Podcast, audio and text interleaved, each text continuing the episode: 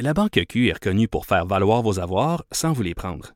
Mais quand vous pensez à votre premier compte bancaire, tu sais, dans le temps à l'école, vous faisiez vos dépôts avec vos scènes dans la petite enveloppe. Hmm, C'était bien beau. Mais avec le temps, à ce compte-là vous a coûté des milliers de dollars en frais, puis vous ne faites pas une scène d'intérêt. Avec la Banque Q, vous obtenez des intérêts élevés et aucun frais sur vos services bancaires courants. Autrement dit, ça fait pas mal plus de scènes dans votre enveloppe, ça. Banque Q. Faites valoir vos avoirs. Visitez banqueq.ca pour en savoir plus. Maude qui a beaucoup de plaisir en coulisses. C'est d'excellents jeux de mots, des calembours. Vas-tu être capable de te reprendre? euh? Oui, ça va bien aller. OK.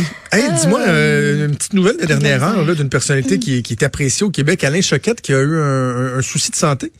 Oui, ben tout un en fait une crise cardiaque mercredi, c'est ce qu'a annoncé son équipe. Donc euh, c'est l'illu- l'illusionniste de 57 ans donc qui était à son domicile, il a ressenti son malaise a immédiatement été transporté au CHUM. Il s'y trouve toujours présentement, mais on dit que sa vie est hors de danger. Euh, il devra subir une importante chirurgie dans les prochains jours. Par ailleurs, tous ses spectacles de février et mars sont reportés euh, parce qu'il repartait en fait euh, en tournée québécoise avec La mémoire du temps, c'est son spectacle. Il revenait tout juste d'ailleurs d'un séjour à Paris et ben l'opération, la, la convalescence qui va suivre, euh, on n'a pas pris de chance là, donc février et mars s'est annulé.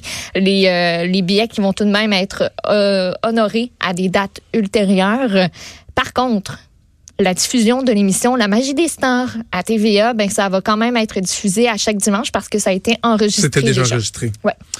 OK, donc euh, prompt rétablissement à, Alain Choquette. Une nouvelle euh, qui fait réagir ce matin, ça concerne les enfants. Bon, je peux pas croire qu'en 2020, là, on a encore cette discussion-là, mais Ouais. des enfants qui ne sont pas vaccinés et des juges qui interviennent pour forcer, dans le fond, la vaccination des enfants. C'est pas rien, là. Oui, tu dis que tu peux pas croire qu'on a cette conversation-là. On l'a de plus en plus.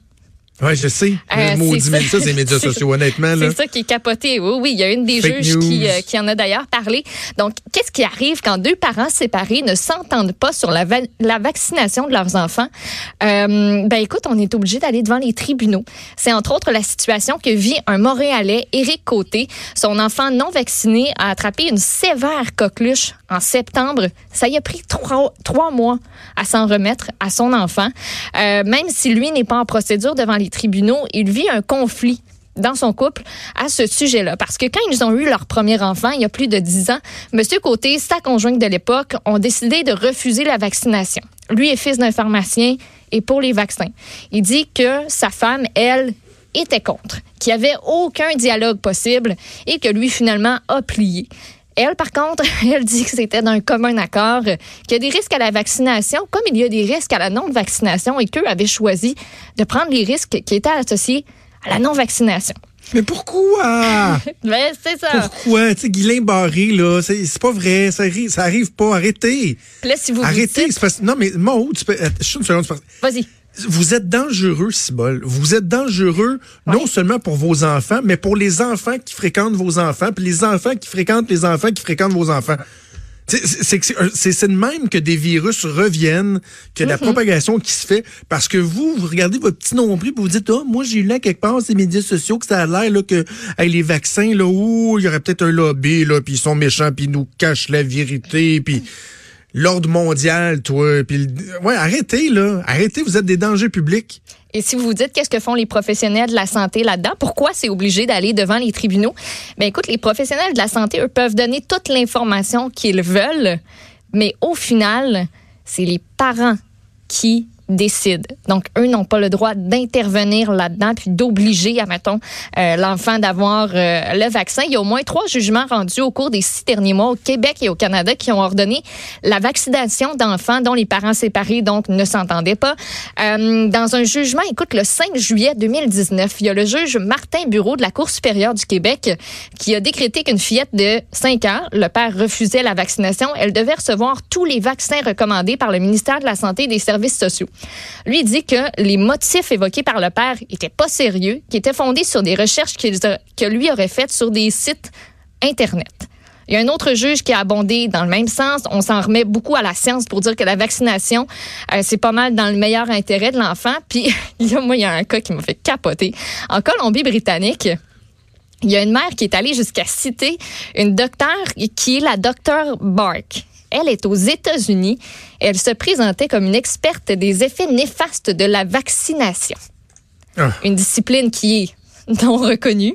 Euh, c'est difficile de dire s'il s'agit d'une discipline émergence ou de science pacotille. C'est ce qu'a dit euh, donc la juge qui était euh, au dossier. Il y a des avocats spécialisés en droit de la famille qui ont été interrogés par la presse, entre autres, qui affirment que ben, c'est de plus en plus fréquent de voir ce genre de cas-là. Et ben, en terminant, l'âge de consentement des enfants pour la vaccination, c'est 14 ans. 14 ans. Hey, Maud, nouvelle de dernière heure, je viens de voir ça apparaître à Oui, LCN. Euh, Maman Dion, qui est décédée. Non, La mère de Céline Dion, donc, euh, qui est décédée, euh, elle qui était tellement connue au Québec, ben non. qui a eu euh, des émissions de, de, de cuisine, je m'en- en- en- entre autres avec euh, Ah euh, oui. Marie-Josée Taillefer, Thérèse Dion, euh, très appréciée du public, qui est décédée. À l'âge ça de vient tout juste, tout 92 juste, ans, ouais. 92 ans, ça vient Mère tout de juste euh, 13 de enfants. On dit qu'elle a souffert de divers problèmes de santé dans les derniers mois. Ouais. Céline Dion, qui euh, en, en pas si longtemps que ça, aura perdu son père, son mari et, Ouais. et sa mère. hein. Son père, ça fait euh, à des morts, ça fait plusieurs années, mais quand même, là, euh, donc euh, une autre épreuve à traverser. Bon, on pense à Céline Dion, mais évidemment toute la grande, grande, grande famille Dion, ça vient tout juste, tout juste de tomber. Donc Thérèse Dion, celle qu'on connaissait comme étant Maman Dion, qui est décédée à l'âge de Tabarnouche. 92 ans. Donc euh, nos sympathies euh, à toute Ouais, la famille. évidemment. Je, je reste dans le milieu de, de la santé un peu. puis je sais que c'est pas dans ton line-up de nouvelles, mais juste faire un clin d'œil. Parce qu'on dit, on parlait de la vaccination, puis on se disait, euh, c'est arriéré. On peut pas croire qu'en 2020, on se pose ça comme question. J'ai noté, je, je sais pas si tu as vu ça, Maud, j'ai noté qu'il y avait une erreur dans le journal ce matin. Ils ont pris un vieux texte OK. euh, qui date de 25 ans, puis ils l'ont mis dans le journal. Et c'est- tu te demandes un peu comment ça peut arriver. Ben oui. Ben, en tout cas, ça peut pas être autre chose que ça parce que le titre de l'article, c'était une erreur de fax aux conséquences graves pour un octogénaire. Ben là, c'est l'histoire d'un pharmacien qui a reçu un fax d'une prescription pour renouvellement de prescription pour un, un patient octogénaire, mais ils ont oublié de le faire recto verso, ils ont juste envoyé le recto. Là, le monsieur prenait pas toutes ses pilules, puis il y a eu des grosses complications, puis je me disais, c'est incroyable, tu sais, il y a 25 ans, on vivait ça avec le fax. Heureusement, aujourd'hui, ça peut plus se produire avec l'Internet, puis les courriels, les scans. Tu sais, ben, évidemment, tu auras compris que c'est pas, c'est pas une nouvelle d'il y a 25 ans, c'est une nouvelle, c'est hein. une, une- une vraie nouvelle, là, une nouvelle Ouais. vraie. Comment, hey, on est en 2020, il y a un octogénaire qui aurait pu perdre la vie, là. Lui, il y a, il y il plusieurs problèmes, le monsieur, entre autres Alzheimer et tout ça. Et là, ils se sont rendus compte que sa médication était pas bonne parce qu'au bout de quelques jours, perdait l'équilibre, était faible et tout ça. Mm-hmm. Parce que le fax, il n'avait pas fait le fax recto verso. Voyons donc. En bien niaiseux. 2020. Un courriel, des, comme, ça n'a aucun espèce de bon sens. Sais-tu ce qui me gosse des fax? Pendant qu'on parle de fax, là. De quand ils mettent ça à côté, le, le tabarnouche de bruit, quand tu, tombes, quand tu te trompes, là, parce que le numéro de téléphone puis le numéro de fax sont à côté, puis t'es pas attentif, pas en tout, Ah, c'est et que tu hein? appelles au fax, pire affaire. Le bruit, le bruit. Je fais tout le temps un tabarnouche de saut. Euh, c'est c'est pas très important, mais écoute, je suis contente de vous le partager. OK. contente. Bon. Euh, on s'en va carrément ailleurs. Euh, Oui. J'aime ça quand. euh, je pense que les gens l'apprécient quand ils voient que, on, on- évidemment, oui, on travaille pour Québécois. Oui, il y a la convergence, il y a le journal, il y a la télé, il y a Cube. Ça, on est capable de prendre un instant puis de s'arrêter puis de souligner le travail des collègues des, des autres médias. Je pense qu'on le fait de, de belle façon, notamment dans le show ici. On n'hésite pas à en parler. Il faut absolument parler du travail d'enquête qui a été fait par l'émission Enquête à Radio-Canada qui met euh, le, le grand, grand boss de Saputo, Lino Saputo, l'homme le plus riche au Québec, une fortune à plus de 5 milliards de dollars, qui le met solidement dans l'embarras. Oui, tout le monde qui parle de ce reportage-là ce matin, comme c'était un reportage hallucinant. Je m'en veux tellement d'avoir manqué la diffusion hier, mais tellement parce qu'il paraît qu'il y a, un, il y a une sacrée belle job qui a été faite de ce côté-là. Tu sais, Saputo a toujours euh, nié des liens avec la mafia dans sa biographie, quand on l'a questionné dans les médias, mais le reportage qui a été présenté hier, euh, c'est difficile de, de, croire à toutes ces affirmations. Euh, entre autres, il y a plusieurs aspects là, au reportage, puis écoutez, il y en a tel, il y en a plusieurs très très intéressants. J'en ai euh, retiré un parce qu'enquête s'est déplacée pour aller parler à un policier à la retraite en Arizona qui a participé à une enquête parce que euh, je vous explique, euh, Monsieur Monsieur euh, Monsieur Joe Bonanno dressait des listes constamment des aides-mémoires, comme des espèces de listes Mhm. d'épicerie. Ensuite, il déchirait ses notes, il les jetait dans les poubelles. Fait que deux fois par semaine, de 1975 à 1979, il y a des policiers éboueurs qui ont subtilisé les poubelles de Monsieur Bonanno. Ils avaient 45 secondes pour subtiliser les poubelles, les remplacer par de fausses poubelles. Parce Des que fausses fa- poubelles. Fallait, fallait pas que ça apparaisse. Ils avaient même prévu de la viande pour Greasy. Ça, c'était le Doberman de Bonanno pour euh, éviter qu'il jappe puis de se faire, euh, de se faire ramasser. Ils ont euh, réussi, grâce à ce stratagème-là, à amasser des milliers de documents, parmi lesquels on retrouve les notes qui vont révéler l'étendue de ses relations avec Monsieur Saputo. Donc, enquête s'est déplacée, a rencontré le policier qui, euh, lui, dit simplement que Bonanno, là, c'était lui le parrain. Puis en le surveillant, en l'étudiant, ils ont appris qu'il était le mafieux le plus puissant des États-Unis, qu'il avait une influence au Canada, en Amérique latine. Puis, ben surtout, nous, ce qui nous intéresse, c'est ses relations avec euh, Saputo, des lettres d'avocat, des états financiers en français, des scénarios d'investissement. Joe Bonanno avait un intérêt financier secret dans les fromages Saputo. Donc ça, c'est une des nombreuses facettes de ce reportage-là, donc qui est euh, disponible sur la plateforme de Radio-Canada. Autant vous pouvez visionner le reportage, autant vous pouvez le lire aussi. C'est très bien fait l'article qui est en ligne. Absolument, absolument. Écoutez, euh, un reportage fascinant. Euh, on parlait un petit peu de, des boissons, la boisson, Ben la oui. santé publique. C'est- Il y a quelque chose de préoccupant dans cette nouvelle-là. C'est pas une nouvelle que vous allez entendre parler là euh, toute la journée qui va défrayer la manchette, mais c'est qu'on a tellement fait un, un, un, un battage incroyable suite au décès de la, de la jeune Athéna là, qui, qui, euh, qui avait bu euh, des boissons. C'était quoi, c'était elle? C'était Fucked Up ou je me souviens plus laquelle, là, une Euh, des boissons. Euh, Le ouais, ouais. Four semble. Euh, et là, il y a des travaux qui ont été euh, mis en place. Puis là, le est aux vaches, on dirait. Oui, il y avait un comité qui était chargé de revoir tout l'encadrement des boissons alcoolisées.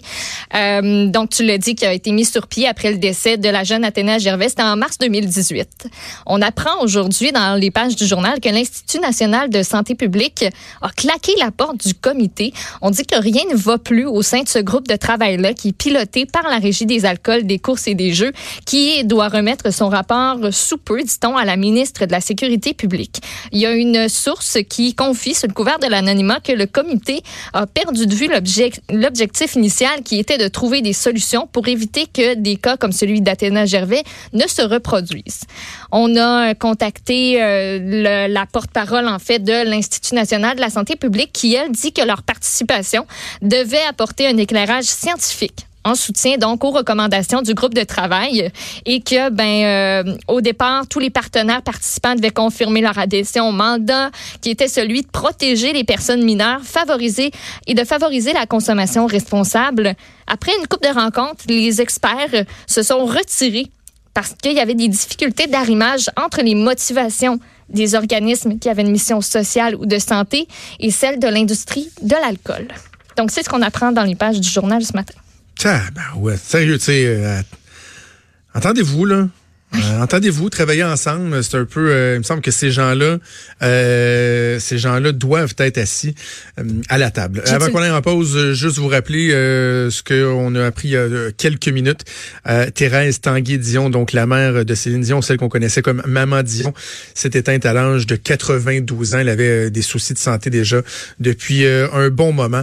Donc, euh, évidemment, les, les, les témoignages qui vont euh, qui vont arriver de toutes parts, j'imagine, au cours des prochaines minutes, euh, des prochaines heures. Donc, nos sympathies à la famille. Et avant d'aller en pause, juste vous mentionner que c'est le début du Salon international de l'auto de Montréal. Aujourd'hui, Cube Radio euh, est partenaire, notamment avec le Ben oui. guide de l'auto. On va être sur place. Euh, Je dis on, pas la personne qui vous parle, parce que moi, je suis à Québec, donc c'est difficile d'être au salon de l'auto. Euh, mais il y a plusieurs collègues qui vont animer leurs émissions en direct du Palais des Congrès. On est sous au cinquième étage, si vous voulez venir nous voir. Entre autres, Sophie qui va animer de là. Il y a le retour de Mario Dumont, les têtes enflées et même euh, les effrontés. Ça, c'est la semaine prochaine. Il y a une nouveauté fort intéressante, euh, Cube Radio, qui offre aux visiteurs du salon un audio guide. Donc, ça va être assez intéressant. Vous pouvez aller de kiosque en kiosque et euh, vous allez pouvoir, avec l'audio guide de Cube Radio, avoir toutes les informations sur les constructeurs automobiles, sur les nouveautés, tout ça dans vos écouteurs branchés dans votre téléphone pour y arriver, c'est pas compliqué. Là, vous allez sur l'application de Cube Radio. Il y a une tuile qui est là pour l'audio guide du Salon de l'Auto 2020. 2020, vous allez pouvoir avoir accès à tout ça. Donc, on se donne rendez-vous au Salon international de l'Auto de Montréal. Bougez pas, on fait une pause et on vient.